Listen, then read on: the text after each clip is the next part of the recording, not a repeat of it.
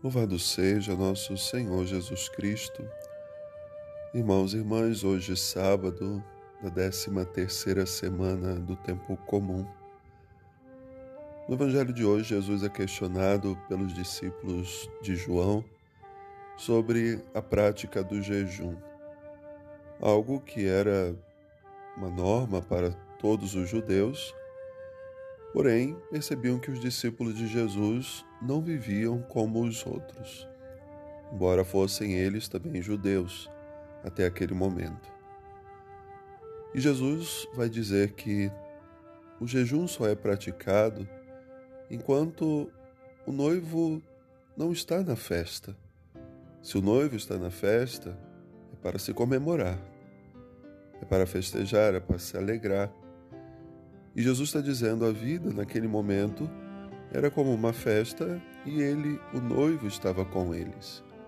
Então era preciso viver a alegria daquele momento. Quando o noivo fosse tirado, então eles jejuariam, como todos os outros. Por isso, a prática do jejum que a igreja hoje pede dos seus fiéis, ainda às sextas-feiras, quando nós fazemos memória sempre da paixão do Senhor. Na quarta-feira de cinzas, na sexta-feira da paixão. Uma prática que nos ajuda também a reconhecer a centralidade da nossa vida, que não está naquilo que comemos e bebemos, mas no Senhor que também nos alimenta e por nós padeceu. Também Ele fez essa mesma experiência. Mas Jesus, no fundo, no fundo, percebe que o que eles questionam não é se estão ou não fazendo jejum, mas o rigorismo da lei. Jesus estava trazendo para aquele povo e trouxe para todos nós o novo tempo, o tempo do seu reinado.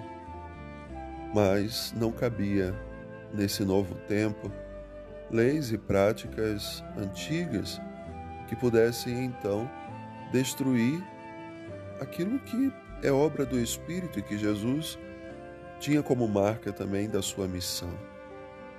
Por isso hoje ele compara que não pode se colocar o vinho novo em odres velhos, que eram recipientes aonde o vinho era guardado e ali ele fermentava para depois ser consumido. O que ele diz se coloca num odre velho. O vinho, quando fermenta, estoura e tudo se perde, tanto o vinho como o odre. E ele então conclui: para vinho novo, odres novos. As pessoas precisam buscar uma renovação para receber essa graça que o Senhor tem a dar a cada um de nós. Assim também Jesus fala do remendo. Não se põe remendo novo em roupa velha. É preciso ter bastante consciência de que não se pode ficar remendando coisas, tentando tapar buracos de um jeito que não vai fazer bem a ninguém. Jesus então nos convida nesse dia, irmãos e irmãs, a perceber quantas vezes nós também nos apegamos a pequenas coisas e não buscamos uma renovação total do nosso coração. Peçamos nesse dia a graça de bem viver a experiência de Pentecostes, quando o Espírito Santo renova a todos aqueles que são chamados a levar ao mundo a boa nova da salvação.